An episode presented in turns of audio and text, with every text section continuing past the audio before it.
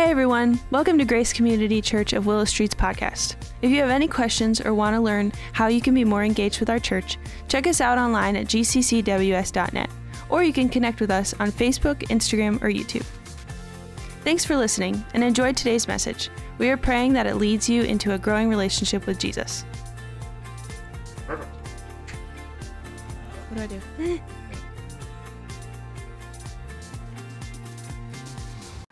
Well, I'd like to pray for us as a church.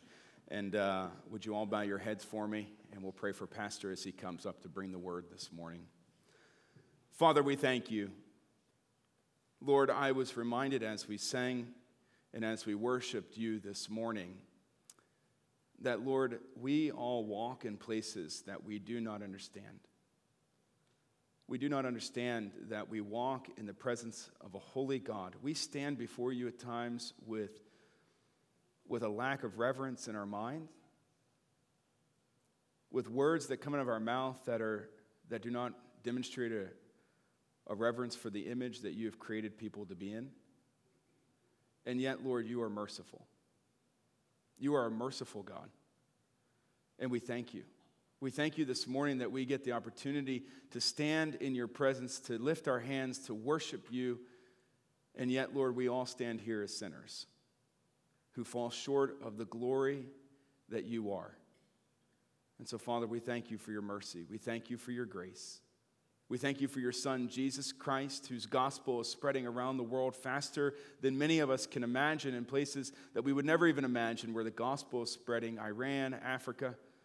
Father, may your word continue to spread. May when the gates that are lifted off of China, Father, may, we, may you reveal to us the number of people that have come to know and follow Jesus Christ, your Son.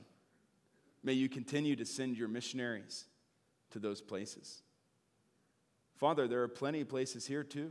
May you rise up a generation that has an awe and a reverence for you and your Son, Jesus, and may they continue to share your good word with their neighbors. Lord, that one day we would be able to all see your Son, Jesus Christ, face to face, to know him and to hold his hand. Father, we do come to you this morning all with the brokenness of our hearts in this world that at times does not make sense. So, Father, I pray that as Pastor Mike comes to bring your word this morning, that truly, Lord, your word would illuminate and open up our hearts and our minds, that we would see you, God, and that although things do not make sense, we would have faith and place our faith in the one who does see it all and understands it all and knows it all. Would you do that for us this morning? In Jesus' mighty name, amen. Thank you, Pastor Paul. Before you leave, um, do you know where those peanuts were grown? I know that the peanuts were grown in New Danville, yes. Mm-hmm. Just wanted you to say that. okay. Many people didn't, don't know that peanuts are grown in New Danville, and the truth of the matter is, New Danville's soil is such that it could grow even orange groves and lemon groves and we would have known had you shared the peanuts with us. Well yeah we have a non-complete clause with uh, florida not to grow oranges in new danville to compete. So new danville is just well it's the center of the universe. Enough of that. We have a lot of fun around here and, uh, and that's a good thing. You want a church in which your pastors love each other and enjoy each other. Amen? Amen? And really care about each other. And I'd like to know how you knew that the second drawer down next to my computer was where my candy was. you know, it's a mad, mad world that we live in.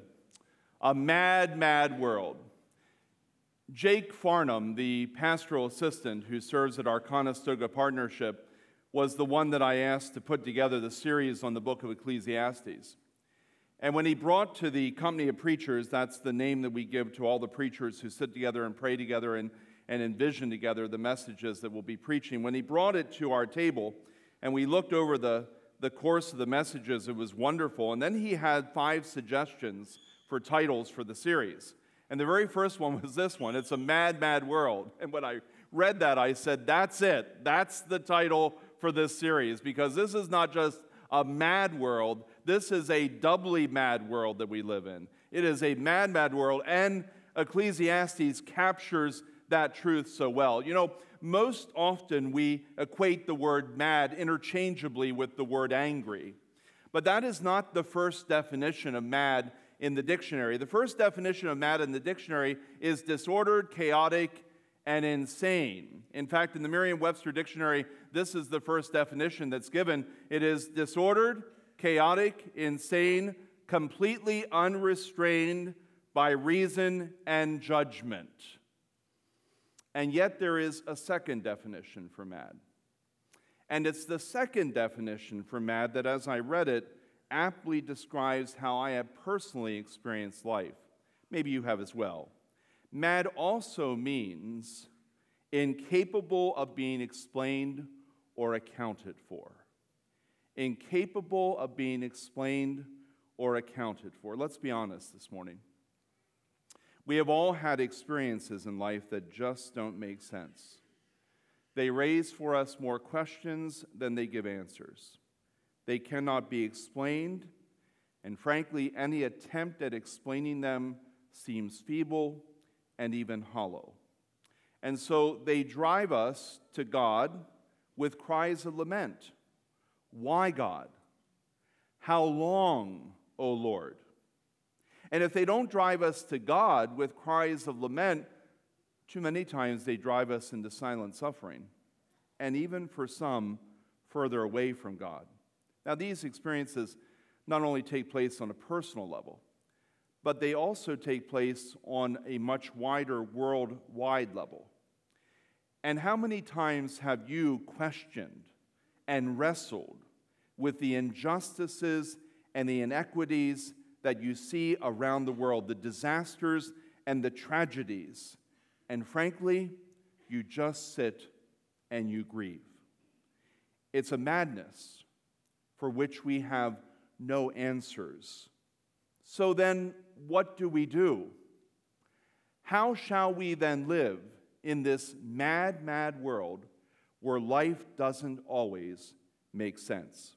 I want to introduce you again today to Solomon, king of Israel, son of David, a man who has written several books in the Bible, the Old Testament, that we call wisdom literature. Isn't that interesting? and has written the book of Ecclesiastes, which has been the subject of our fall study. And I want to draw attention to several truths this morning as we wrestle with the truth that this world doesn't always make sense. The very first thing that I want you to notice in the scriptures this morning is that Solomon had questions and concerns about life, and he voiced them to God. He had questions and concerns about life, and he voiced them to God out loud and often. You know, a lot of us wonder whether we really are allowed to do that. Can you ask God really hard questions? Even when your tone isn't the best because you're really struggling, you're really wrestling, is that allowed? Does God invite that? Will He listen to us when we do that? And Solomon learned that that is a good thing to do and a necessary thing to do. That when you have questions, when you have concerns, voice them to God out loud and even often. Solomon did that all through the book of Ecclesiastes. From Ecclesiastes chapter 1 to chapter 12. Some of you have said to me, My goodness, he's like all over the map when you're reading this book. It's like somebody gave him too much sugar in the morning. He's like bouncing here, there, and everywhere.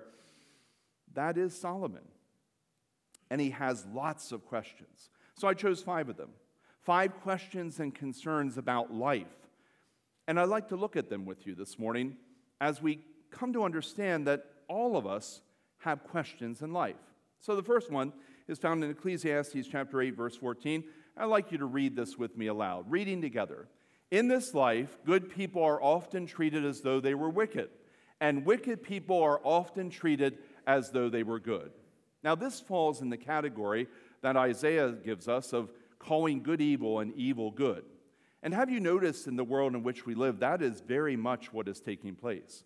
And even good people are called evil. Even good people are given a difficult time in the world in which we live because they're measured not by the values that we once held dear as good and godly, but by the values of the culture. This is nowhere better seen than on the political scene. Just a little bit of lightheartedness right now, but I think some of you have heard me say this years ago, and that is that when I retire as pastor, I always envisioned that I wanted to run for political office and become a county commissioner. And then on Saturday mornings, I would go to every fire company around the, the county and have breakfast and greet people and welcome them and shake hands because two things I love to do eat good food, and also I love people and I love to talk to people. But I would never run for office. Not now. Not now. Because of what people are put through when they run for office. Good and godly people, they would find out about my speeding ticket from 1981. and friends, it was downhill. I mean, come on. And my grandfather always said, Be careful on the brakes. You don't want to replace them too often. So I wasn't using the brakes that day. I mean, you know, going down. Anvil, they caught me at the bottom. But they would take that thing and blow that up because that's what they do today. My goodness, you don't want to be nominated for a judgeship at the federal level because your family will suffer if you're good and if you're godly. It's madness. Secondly, Ecclesiastes chapter 7, verse 15. Read this with me. I have seen everything in this meaningless life, including the death of good young people and the long life of wicked people. Why do the good die young? In my 36 years in pastoral ministry, the most difficult visits that I've ever made were to the children's hospitals at Johns Hopkins and Hershey Medical. The most difficult funerals, the funerals of the children of my church members. Why cancer? Why accidents? Why tragedies? Why in the prime of life? These are real questions, aren't they? You've asked them, haven't you? I sure have. Look again at Ecclesiastes chapter 4, verse 1. Read it with me. The oppressors have great power, and their victims are helpless. According to Open Doors Christian Ministry, over the last year, 360 million Christians have suffered persecution because they have chosen to follow Jesus Christ, the Savior and Lord. 5,895 Christians have died for their faith in the Lord Jesus Christ. 5,110 churches and Christian buildings have been destroyed because they are places where the gospel of Jesus Christ is proclaimed. And so I ask, why do the oppressors in North Korea, China, Russia, Russia, Russia, Russia, Russia, Belarus, Afghanistan, Iran, Iraq, and other nations have so much power when their victims are so helpless. And then there's a fourth Ecclesiastes chapter 2, verses 15 and 16. So I said to myself, Solomon writes, since I will end up the same as the fool, what's the value of all my wisdom? This is all meaningless, for the wise and the foolish both die. The wise will not be remembered any longer than the fool. In the days to come, both of them will be forgotten. What, what, what sense is there to try to live a wise and a godly life when you come to the same end, fool or wise? What will people remember me for, and will they even remember me at all? Many of you know that Jenny and I cared for a number of years for my 96 year old Aunt Janet. And Aunt Janet's idea of a fun afternoon was to go to a cemetery somewhere in York County and send me out looking for her long lost relatives. I think they're over there, somewhere in those 20 different rows. Just keep looking, you'll find them. And that's what we used to do. And one day I came back to the car and I said to her, Did you ever notice what's on a tombstone? Well, yes. I said, Yeah, the birth date and the death date. And then did you ever notice what's in the middle? She said, No. I said, A dash. Yeah. I said, So that's what life comes to a dash. You were born in 1925, Aunt Janet. You're going to die in some year. We're going to have those two dates. What's the dash? Well, they won't remember me. I said, I will. Most people won't. I said, You'd be surprised. But you know what? If we're honest, most of us have had that question, haven't we? What will they remember about us?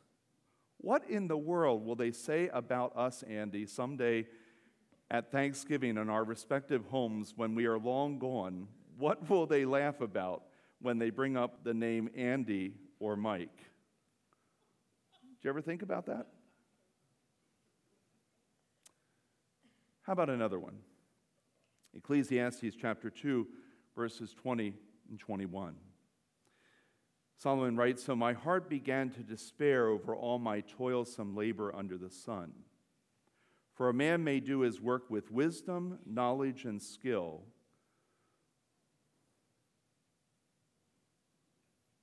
Read the rest with me. And then he must leave all he owns to someone who has not worked for it.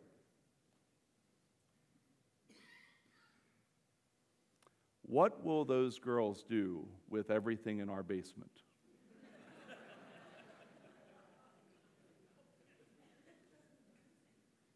I'm very grateful that in heaven there is no crying, mourning, or pain because when they offload a dumpster in my driveway after I'm there, it would really upset me. I have toiled hard at in person and online auctions to accumulate everything for them. Tongue in cheek. But the truth of the matter is, for some of you, will they run the business the way I did? Will they take care of everything that I worked hard to achieve and acquire? Will they spend it the way I would spend it? Or will they be spendthrifts? And run through that money that it took me 40 years to put together? These are hard questions. Will they appreciate everything that I've done for them? There are so many questions about life, aren't there? Ecclesiastes is in many ways a very real and at times a very raw book in which Solomon intentionally get this, intentionally raises the unanswered questions of life because he wants to invite us to wrestle with them too. And so that leads me to a second truth. Solomon had many questions about life, but he didn't always have answers, and nor do we. I want to be completely honest with you today. And I want to say to you, I don't like unanswered questions. I want explanations. I want to know why things happen, and I want to know thing, why they don't. If you know me well, and many of you do, you know that I tend toward optimism in life. I'm not a big fan of conflict. I don't like surprises, even when they're fun surprises. I do my level best to figure out what's happening around me. Somehow it got past me that there would be a surprise for my birthday. I soon settled in, it was okay, but I would have preferred to know about the surprise before I was surprised. I love a good plan, and I expect it to be followed. I want life to make sense. I want good things to happen to good people. I want everyone to know and follow Jesus people I know and the people I don't. I want everyone to live to a ripe old age, and when they die, to die with the assurance of their salvation and that they will live forever with Jesus in heaven. I like order, I do not like chaos. I want to fix whatever is broken I like to know what's going on all around me. I like answers. I'm so bad that even if it's midnight on December 24th, if every package we wrap doesn't have a ribbon and bow on it, I go and do that because I like everything to be wrapped up just so. And that's the way I like it in life.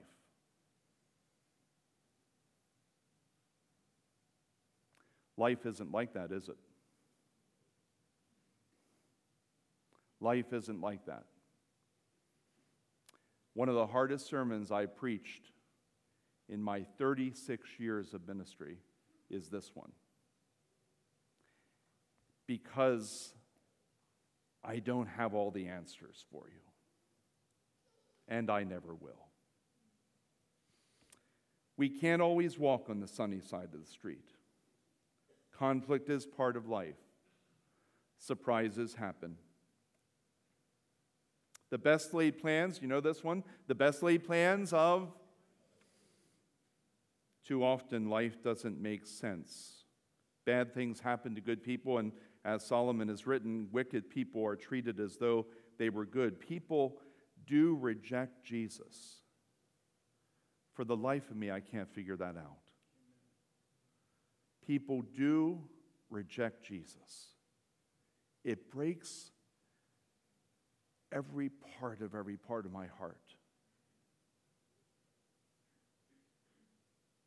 People die young.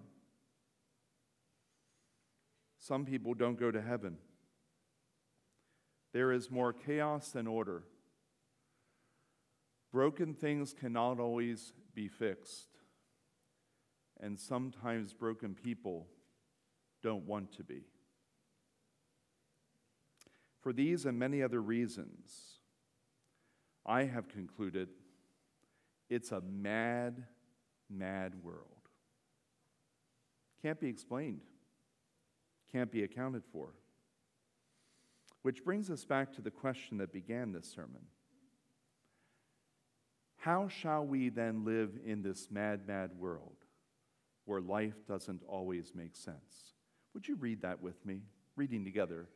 How shall we then live in this mad, mad world where life doesn't always make sense? I'm glad you asked me that question this morning. Because here's what I've learned as I've studied Ecclesiastes and read it through and read it through and read it through and read it through. I've learned that Solomon had many questions. He didn't always have answers, but he always had God. He always had God. At the end of Ecclesiastes, after a thorough search to understand life when life didn't make sense, Solomon draws our attention in Ecclesiastes chapter 12, verse 13, to this truth. Read it with me, reading together.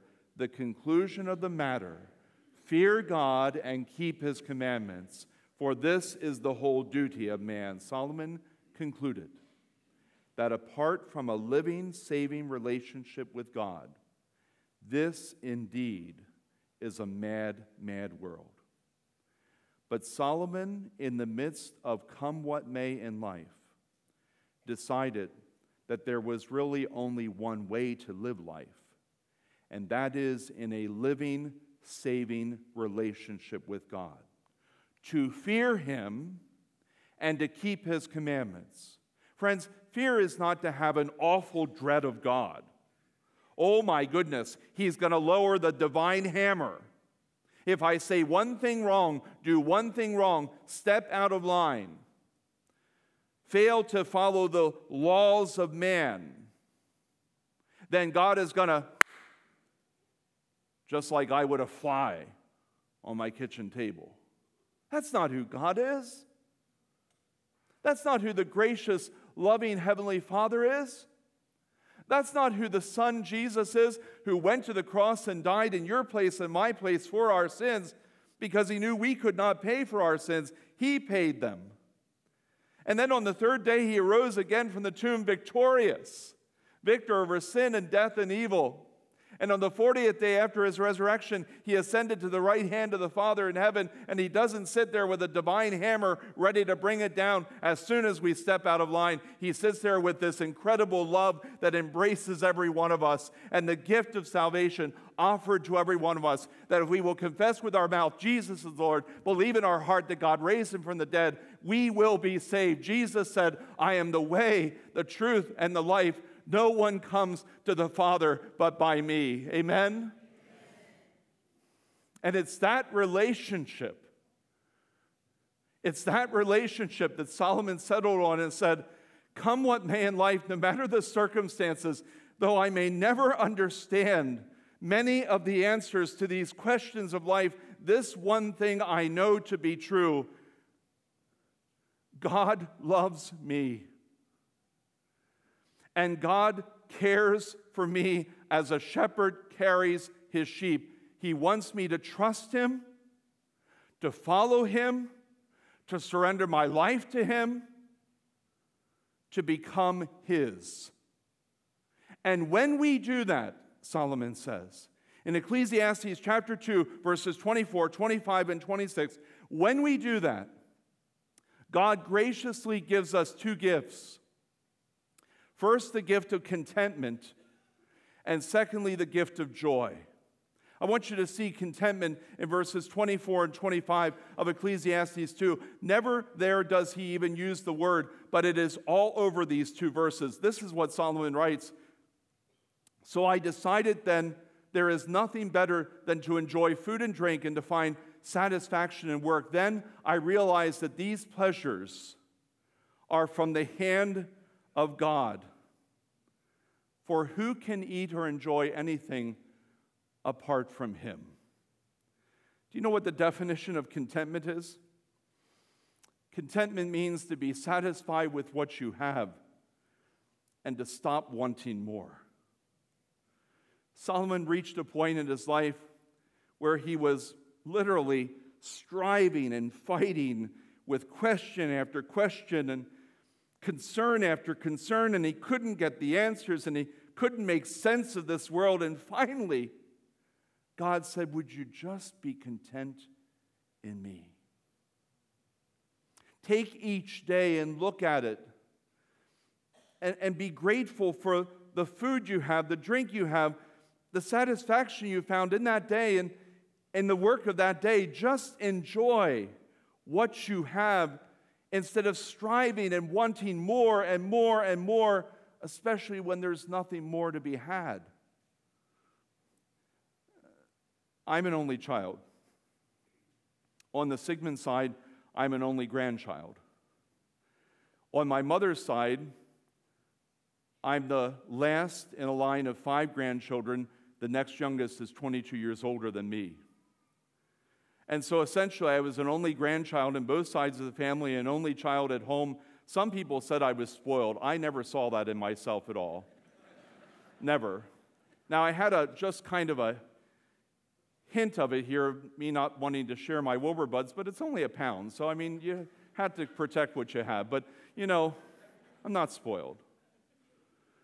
But every Christmas on the way to York to my mother's home, I would get the same lecture from the front seat. Now, when we get there, you know everybody's going to have a gift for you, which I was really happy about. Yeah, I know. I'm the youngest one. Everybody's going to have a gift for me. Do not tear into those gifts. And do not tear into one after another. Open the first gift, Mother would say, and look at that gift and smile and look the person in the eye who gave you the gift and say thank you very much and then open the box if there's a box and look at what's inside the box and be grateful for it. And I'm sitting in the back seat thinking, my word, we only have an evening. I mean, this is going to take forever if I do all this. Because you know what I wanted to do? I wanted to rip into that gift and rip into this gift and rip into that gift and rip into this gift. And sometimes I wonder if our Father in heaven needs to, from the front seat, give us some instructions about how to enjoy the gifts He's given us. Be grateful for what you have.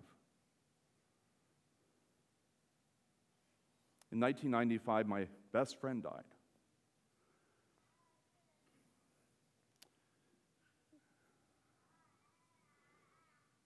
His sister is here. His name was Brett Hershey.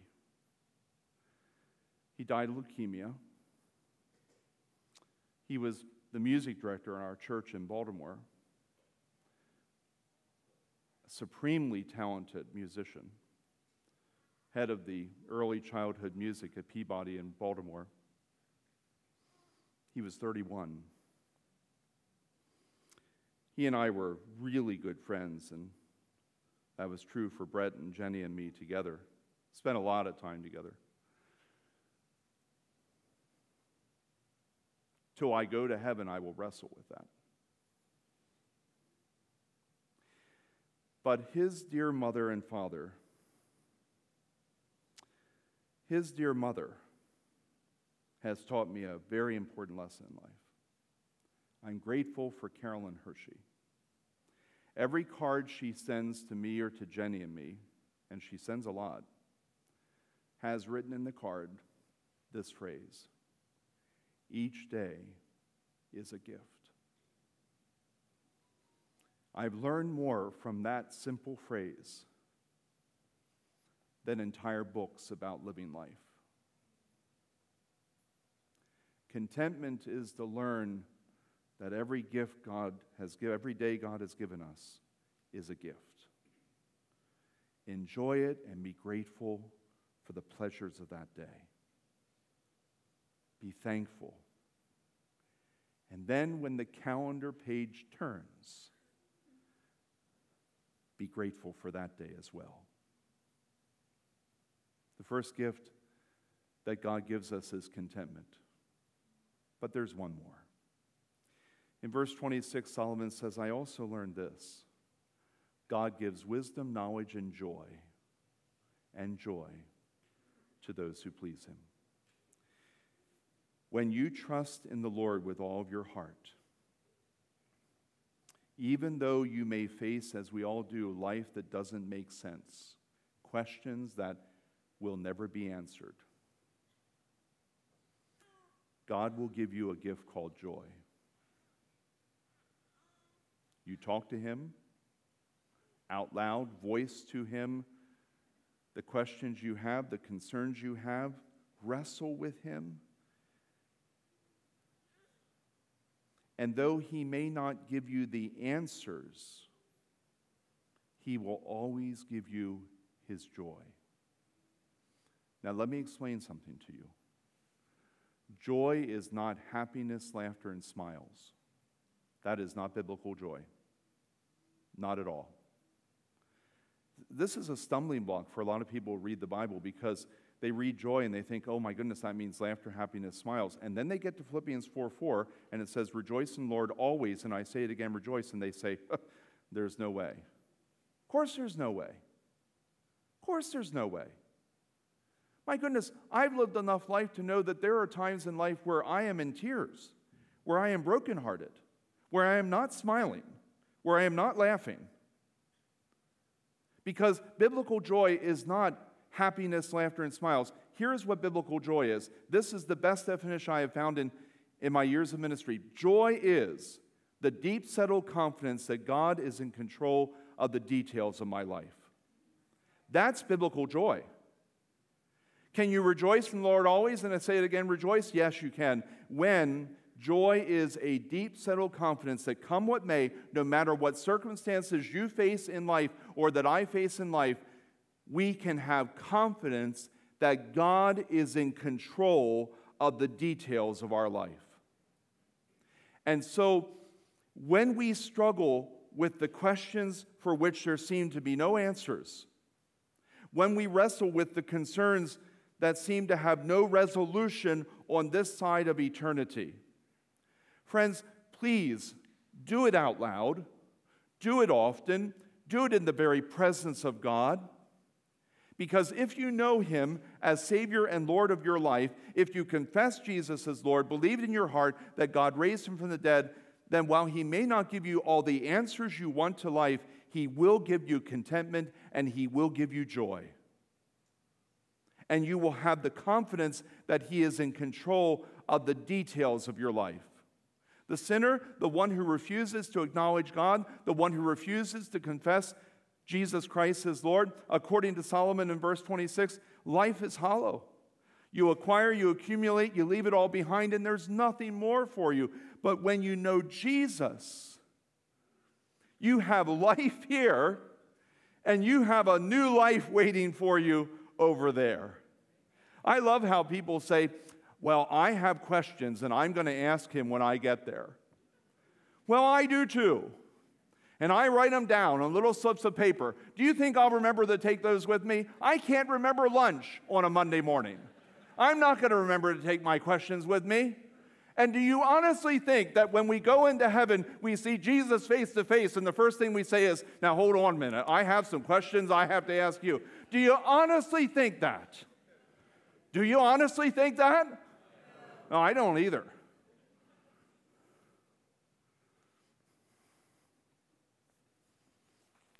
So I want to ask you a question today. Have you surrendered your life to Jesus Christ? How are you living in this mad, mad world where life doesn't always make sense? Have you surrendered your life to Jesus Christ? I have to be honest with you. I don't know how I'd live in this world if it were not for the living, saving faith I have in Jesus Christ. He makes life worth living. Oh man, he does. If that's true for you, you can say yes now. Yes. Have you surrendered your life to Jesus Christ? Let's pray together. Gracious Father, I thank you and praise you for your word. Thank you for Ecclesiastes. Thank you that Solomon, that you allowed Solomon, that you, you instructed Solomon to not only talk to you in such real, raw ways, but then you told him to write it down so it wouldn't be lost, so we would have it. Thank you, Lord. Thank you for the permission to ask the hard questions, to voice the deep concerns. Thank you that even when we don't have the answers to our strivings, we have you. We have you. With heads bowed and eyes closed, today, I ask you again have you surrendered your life to Jesus? As we work our way through Ecclesiastes, the message is over and over and over again there is no meaning in life, there is no purpose in life, there is no satisfaction in life if you are not fully surrendered to Jesus Christ. Have you surrendered your life to Jesus Christ? As you sit here, do you know with confidence that your sins are forgiven? Do you know that you have been given a new life from Jesus? Do you know that someday you will live forever with Him in heaven? Because if you do not have that confidence, then this morning I invite you to surrender your life to Jesus Christ. And where you are, to come to the end of your journey, the search that you've been on, the seeking that you've been after, and where you are seated right now, to pray a prayer of surrender and salvation, to commit your life to Jesus Christ, and to decide to follow Him. If that's your desire, if you want to pray this morning to receive Jesus and surrender your life to Him, with heads bowed and eyes closed, I invite you just slip up your hand, and in doing so, you're saying, Pastor Mike, I'm ready to make that decision this morning. I'm ready to pray and surrender my life to Christ. Are there any who would do that this morning? Online, you can click raise a hand, and one of our chat hosts will speak to you and encourage you in your walk with the Lord Jesus. Are there any? Just slip your hand up, and in so doing, say, I'm ready to surrender my life to Jesus Christ. I invite you, if that's your desire, to pray this prayer Jesus, I confess this morning that you are Lord and Savior. There is no other. I believe in my heart that God raised you from the dead. You are alive. Jesus, please forgive me of my sin and please take it away. I turn away from my sinful life and I turn to you, Jesus, and choose today to follow you and surrender my life to you. Thank you for hearing my prayer. Thank you for giving to me the gift of a new life and of the gift of salvation. Thank you, Jesus, for the assurance that someday I will live forever with you in heaven. Thank you for washing away my sin. Jesus, I commit my life to you. In your name I pray. Lord, I thank you that in your word, the Spirit of God is already at work in the hearts and lives of those who have prayed that prayer of salvation and surrender at the end of their searching and seeking. I pray, Father, that you would then give us opportunity to work with each one who this weekend has professed faith in you, to help them to grow deeply in their relationship with you. And for every one of us who have walked with you, in some cases for a year or two, or 40 or 50 years, Father, I pray that you'll help us to break silence out loud often, ask you the questions we have but then be satisfied with the joy that you give. And it's in your name we pray with thanksgiving. And all the people said, Amen. Well, thanks for listening to today's message and choosing to spend some time with us. To get more information about Grace Community Church, our service times and location, check out our website at gccws.net.